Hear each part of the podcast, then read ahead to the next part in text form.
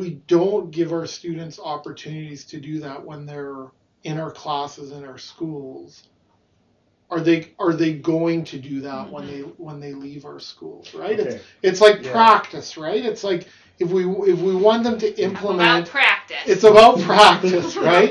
We're talking about practice. Welcome to Hallway Conversations. We're a trio of educators who have plenty of questions about teaching and learning and school culture, and we believe in the value of collaboration and reflection as we seek to keep growing as teachers. So, this podcast is our place for thinking out loud together about issues in education and why they might matter to Christian educators. Welcome to the conversation. Hello, everyone. Welcome to Hallway Conversations. My name's Matt Beimers. I'm Abby DeGroat. And I'm Dave Mulder. As always, we want to thank you for allowing the three of us to be here with you. And we want to thank you for joining us in the hallway. Each week, one of us brings a question. We try to think creatively around it in the context of what it means to teach Christianly. This is our last podcast of 2021. It is strange to think that a year ago, hallway conversations did not exist. wow, that's so weird. well, to be honest, there was a lot of hallway conversations happening with us and many others right. in the education wing here, but none of them were recorded.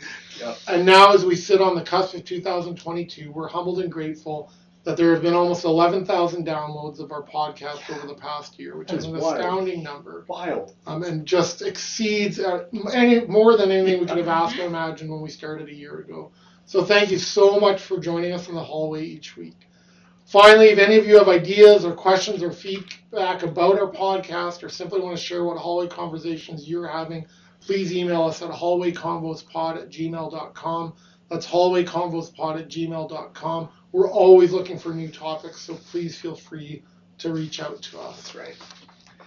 Folks, this week um, I'm bringing a quote. So the last few weeks, I mean, we took a bit of a hiatus. Dave, you posted a couple of our um, original classics, podcasts, right? classics. Yeah. um, but before our break, we were kind of bringing different quotes. And um, one book that I've been reading ties in a bit with one of the classes I'm teaching is book called Visions of Vocation, um, Common Grace for the Common Good by Steven Garber. Great book. Uh, it's a great book. I have book. not read it. It's oh, a no. fantastic, and maybe Dave, you can put a link in the show notes. Yeah, you bet. Um, to really, really encourage. Part of the reason it resonated with me is is especially at this time, this unique time as as COVID continues. Mm-hmm. Um, does not feel it just feels like we're on this never-ending trajectory um, where I feel like for a lot of people, or maybe I just speak for myself, um, this idea of vo- vocation has, yeah, I really leaned on it to be honest with you. Um, this idea of like what what a lot keeps us going in a, in a time in teaching, and I'm sure in any vocation, when it just feels, um, yeah, what's the it's right word? It's, it's a, a lot. lot. It just feels like a lot, yeah. And sometimes it's that strong sense of vocation really that keeps you keeps you going. And mm-hmm. so this book has really resonated with me. But there was a quote I want to read for you. It's a bit lengthy. It comes from um, near the beginning of the book, um, but it just talks about about vocation in schools, and, and I just want to share it with you. So. Um, he ends a paragraph says the reality is that our lives are very ordinary in their own ways of course uh, my friends see their lives like this too how could they not apart from being horribly plagued by hubris we do not see ourselves as history might. We live among ordinary people doing ordinary things in ordinary places. We are families and we are neighbors. We worship and we work. We laugh and we cry. We hope and we love. The stuff of life for everyone, everywhere.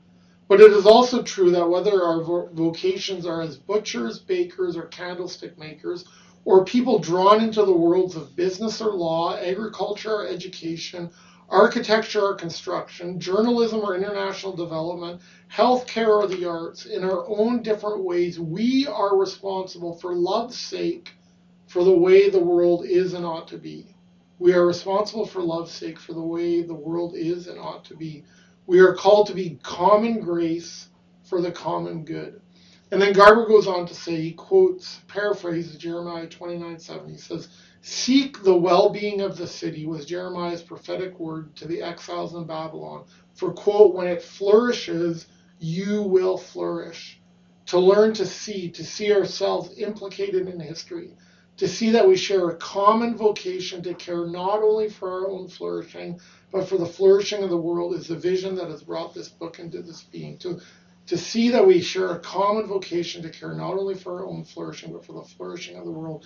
And my question as I read this, um, Dave and Abby, is do schools have a responsibility to share in this common vocation to teach students not only to care for their own flourishing, but to care for the flourishing of this of the world.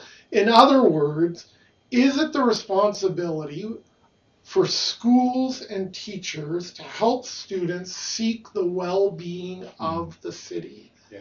And if so, why? or why not? And then my question that I'll probably get back to is, if why, how the heck do we do Yeah. that? Um, so just simple, and like, we can answer that in 15 minutes. right. I'd be nothing but but happy and, and impressed to be honest. So I don't know, Dave. Can I'm going to put you on the spot here Yeah. first. This is the beauty of asking the question. Right. I get I get to listen to you guys respond first, but yeah, but is is that our is that our role and and why or why not? So as you're reading the quote, I'm thinking through the schools that I've been part of uh, Yeah. in my 20, almost 25 years as a teacher now, um, and how many of them have language around equipping students for acts of service. Hmm. That, that that's so often part of the mission statements of, of a lot of schools. And there's a part of me that feels like we've talked before on, on the podcast about mission statements as a promise statement. So this is a promise that the school is making to the families and to the community that it serves Yeah. um, that this is what we're about, right? So if we are promising to equip students for service, Yeah. We have to prepare them for that then, right? If, if that is truly our mission, if we're saying this is our mission, then we have to do that. And I guess that's where when I think about, you know, seeking the good of the city, to me right away my brain goes to, well then how are they going to get outside the four walls of the school into Yeah. that community So in some way? so now I'm gonna, I'm going to come back for a quick second. I know you Please. don't know the answer to this. we'll see. But- Maybe I do. but- Yeah. why do you suspect so many schools put this idea of service Hmm. in their mission statement? So just to play devil's advocate, yeah. because in the end we're schools. should they? We're Should schools. they? We're there for Well. for learn for learning. Right. We're not Right. we're not we don't exist for for ser- or maybe we Maybe do. we so do. but so why do you think that's Hmm. become um, such a common phrase or common word in so many mission and vision statements, Dave? So for my teaching career, I've been in Christian schools, right? So let's be clear about that too. And I think for a lot of schools, this is my wonder. I, I shouldn't say this so decisively, like this is why it's happening. I wonder if this is where they're taking Jesus' teaching, the greatest commandment, um, and trying to put it into practice, right? So what what is the greatest commandment? Well, to love God above all and to love your neighbor as yourself. How do you do that? Well, I'm going to serve God and I'm going to serve those around me. I'm going to mm-hmm. serve others, right? And, and I think that's probably a way that schools are trying to mm-hmm. operationalize that idea. If, if I'm mm-hmm. if I'm taking that commandment very seriously, how does that play out in a day-to-day basis? Well, I'm, I'm going to I'm going to love my neighbor by serving my neighbor. I'm going to be actively involved. I, I don't know that for a fact, but I, I it's, it's striking to me how many. Like if you go like just start googling Christian schools websites and start looking them up and, and just take a tally. I, I suspect it's well over fifty percent uh, of the schools that I'm familiar with anyway that are going to mention service in that way. So that's probably some part of what's driving it. I don't know. I mean, how about you? What do you when you think about seeking the well-being of the city? What's what's the answer to the why piece for you? You know, as you were reading, I was reminded. I haven't I haven't taught this play in a long time, but I used to teach our town, Thornton Wilder. Oh, yeah. So right, grade nine English every year. So Emily Webb at the end of that play, right? She she dies and she comes back and she she gives a goodbye monologue, Yeah. right? I used to make my students write their own version of it. Like I love it. Oh, yeah. Yeah. Um, and she basically says goodbye to all the ordinary things that she took for granted for Mm. her whole life, Mhm. right? Like like she sees she relives like a twelfth birthday Yeah. with her family and goodbye all of these things like oh earth you were too wonderful Yeah. for me Yeah. to realize right and so i think part of like seeking the good of the city and thinking about our kids too is helping them see all those things Yeah. in a way that really imparts like the sacredness of Hmm. all of life, right? Yeah. So I think Christian schools, I definitely, I was telling you both before this, my third grader, her class went on a really formative trip. Yeah. Yesterday they went to Walmart. They've been praying for people with cancer all year, went to Walmart, bought things for them, brought them, delivered them to the people they'd been praying for. Very formative Oh, for yeah. my daughter, right? And so I think our schools do wonderful acts of service Mm. like that. But I also think seeking the good of the city means apart from those special like this is a service project Mm. thinking about how the world is sacred and how we can pick up trash every day, Mhm. right? And how learning about science is helping us. You know, It's like seeing the- the ordinary through a lens Mhm. of sacredness and helping us realize that is it feels more reformed to me too. Yeah. right? Than just saying we're going to do our service project and then we're going to go back to school, Right. Yeah. right? I think- Like can I jump on that? Yeah. This is my biggest beef, right? And I think this is picking up what you were getting at too, Matt, at the beginning. I beginning. think I think both are good. Service. I'm not saying that I don't think service projects no, are no, good. right, and, and service learning has value Totally. for sure. Totally. But, but my wonder sometimes is for Christian schools, it feels like everything has to turn into a service project. Like, oh, we gotta, oh, better do a service project, right? And and I'm pointing the finger at myself because I've been part of that in, Yeah. in the schools that I've served too, right? And that's where I'm wondering, like, Mm. is that actually the mission of the s- schools? Mm. Should be an academic institution first Yeah. of all, Yeah. I think. Yeah. But what does that even mean, right? Like, if, if it's an academic institution, does that mean I only care about things that they're going to learn in books, or does that mean I'm trying to equip them for all of life, not just teaching them for who they are right now, but for who they're going to be as well? Yeah. Yeah. No, it, it makes me. I guess if I think about it, um, why do why do we want these things for our students beyond? If we're gonna, you know, again, and I, it depends how you define academic, Dave. I guess I'm thinking Yeah. about. I'm thinking about my, you know, very narrow view, very narrow definition. You know, typical of like, hey, math, science, the, um, you know, the government out learning outcomes or the stated Mhm, learning mhm. outcomes. Um, but but to me, it's like it feels like then we're limiting what learning looks like in terms of like this happens Mhm. in a in a classroom. And if I think about, um, I think it like what Abby, what you said, if it's like let's tack on a service project or let's Right. do the, the the question for me is what does what does one have to do with the other? Like, can we make a connection? Like for human for human flourishing, like that idea, that question of how you know students will always ask, when am I ever going to use Right. this? Right. And maybe maybe we need to be better at saying, well, let me tell you about what we're going to do next week, and let me tell you what a difference that's going to make in Mhm. in Denver or Vancouver or Pella or Des Moines or Wherever Grand you're serving. Rapids or Mhm. wherever you're serving, right? That this idea that I guess to me, I'm thinking about the phrase that keeps coming back to me is this idea: Are we called to be co-creators, co-restorers, Mhm. co-workers with God, and to, to not seek the flourishing of the city um, as an institution, then to me says, then we're are we abdicating our role as being co-workers with, with God? Yeah. In other words, are we saying to our students, hmm. what we're doing here is preparing you to be a co-worker with God, whereas then do we want our students to be co-workers In the here right and now in the Yep. here the here the So- here and now. But yet on the other hand, hmm.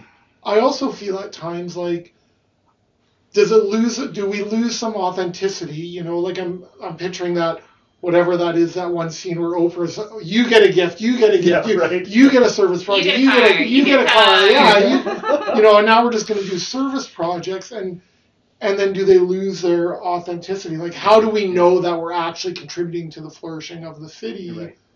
um, especially when they're these standalone? So I I, re- I wrestle with it a bit. I don't. I guess I'm thinking about this line um, that. Uh, that Garber uses, where he talks about we're called to be common grace for the for the common Right. good, And right? So as as an institution, we're Yeah. called to be Yes. common grace for the common Yes. good. Our student, but I but I guess I'm also feeling like what what makes that experience formative? It's not just that someone is on the receiving end of that grade Mhm. three's goodness, like we're helping them flourish. We're helping, but but how are we actually helping our grade three students Mhm. flourish? And when we help our students flourish, how is that even contributing Mhm. to the common good of the city? Right. So so often to think about these service projects as as what can we do? What can we offer? How can we be um, bring healing and restoration to our communities? And amen to that. We want our students Yeah. to see that. But how in how in, In doing, doing that might that actually bring healing and restoration and flourishing to to, To us, me. right? That it, Yeah. that it's a formative learning experience for for us, right? It's this Right. idea of like, you know, like we're blessed to be a blessing, or Mm-hmm. you do these projects, and how often do you come back and say, yeah, like I went with the mindset of I'm going to Right. give Mhm. of myself, And that's and I do like that this project was a long term, yeah, Right. right. Like it It's developed. kind It, of thing, it was yeah. organic. It was long term. This has been since the beginning of the year. This was kind of a culmination, you Mhm. know, and I appreciate that. And and that to me makes it much more of a formational learning Right. experience too, right? That it wasn't just this one-off. It's service day. We're gonna go Yes. clean ditches or Yes. whatever, right? Like Which I've been a part of too. yeah, and I have too. Yes. Yeah. And and I think the difference of this that it is that kind of intentionality on the part of the teacher teacher, the school, Right. that they're they're going to build then in a relational component. Mhm. They're they're going to Mm-hmm. um, invest the time and the resources into developing Mhm. this too. Like that that's going to do something for those kids who participated. Yeah, and my and my wonder is right if we don't if we don't give our students opportunities to do that when they're in our classes in our schools, are they are they going to do that when they mm-hmm. when they leave our schools? Right? It's Okay. it's like Yeah. practice, right? It's like if we if we want them to About implement, practice. it's about practice, right? We're talking about practice, but Talk but- about the game. yeah, I can talk about the game. If we don't, oh, if we Yeah. don't practice, right, then when we do engage culture outside of the classroom, like where we're out on our living as independent adults out in the world, Yeah. if we have no sense of what that looks like and feeling a responsibility to do that, Right. yeah, then I wonder that should we be surprised when that doesn't Mm-hmm. happen as as adults? Okay, but now here's my controversial Okay. hot take of the day. Yeah. Is this actually the role of the school? And, and here's why I say that. I think we're in a, in a complicated set of overlapping spheres here, right? Mhm. Like, should this actually be the responsibility of families to, you know, enculturate this in their Mhm. kids? Should this be the role of the church to be active in service? And I mean, Christian schools are in a weird situation because it maybe blurs some lines in, in ways there too. But I have a good friend who's a youth pastor. Um, he's been a youth pastor for a long time, and he would he would critique Christian schools for this. He says Yeah. they're stepping all over the church's Yeah. sphere. And Yeah. the church should be the group that's out there getting kids invested and involved, Mhm. and, and that's kind of discipling, formational purpose. Is that also the school's responsibility? Well, maybe, but I I don't know. That's that's a Hmm. potentially controversial take. But what do you think?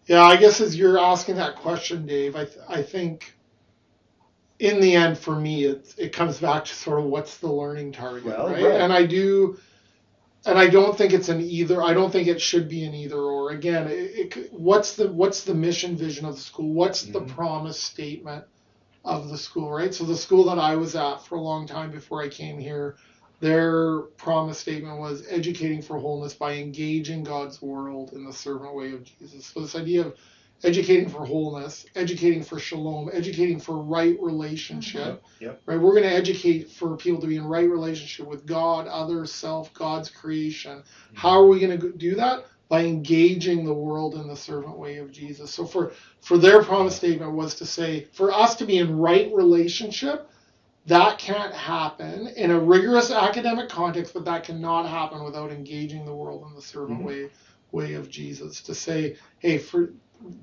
that's the only way for that to happen. Now, does that mean it's not the church's responsibility? But but I guess my the counter that to then that to that Dave is to say, if it then to say it's the church's responsibility, then is to say, well, this is sort of a churchy, sacred, spiritual thing. That's not our sphere. That doesn't belong to us. Where if we really believe, well, all of these things belong to God. No, none of these vocations is more sacred or spiritual.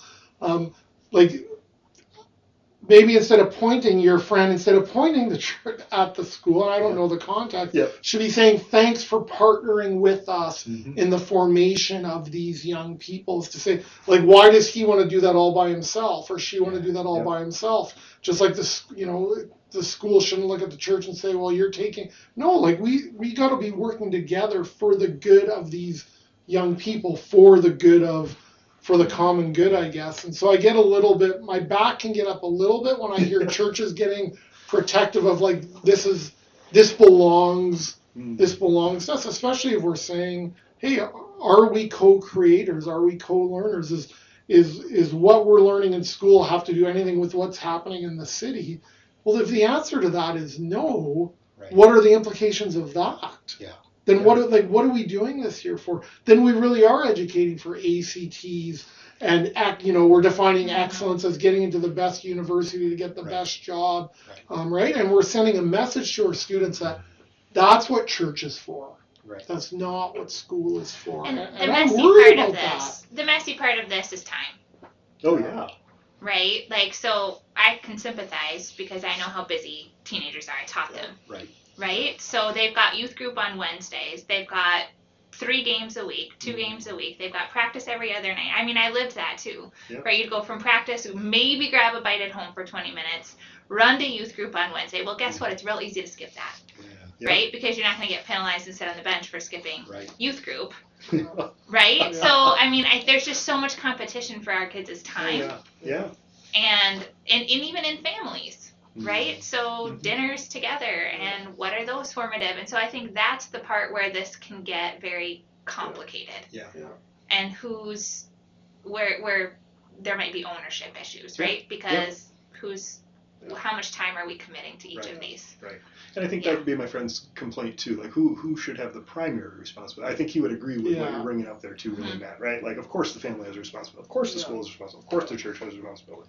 Yeah. You know, who should be taking the lead on discipleship? Yeah. Well, probably the church should be taking Yeah. the lead on discipleship. But you can make an argument that the family should be. You know, I mean, there's there's different ways you could talk about that through. And I and I do like the idea of schools connecting the service that they're doing to the curriculum that they're teaching. Yeah, right? Because that's what's going to make it a Yeah. formational learning experience. Right. And that's also what connects academics to the outside world. Like, right? Yeah. Like the world belongs to God. Right. Friends, we know that your time is valuable, and we want to thank you for joining us today for another hallway conversation. Whether it's this day, this week, this month, this school year, we hope that the Lord gives you what you stand in need of. And as you end this year, we want to offer you this blessing. May the road rise up to meet you. May the wind be always at your back. May the sun shine warm upon your face. The rains fall soft upon your fields. And until we meet again, may God hold you in the palm of his hand. Thanks for listening, everyone. Have a good week and happy Year. This podcast was quite literally dreamed up during one of our actual hallway conversations. Our music is by Ethan Mulder. Hallway Conversations is an independent podcast created and produced by Matt Beimers, Abby DeGroat, and Dave Mulder. Thanks for listening.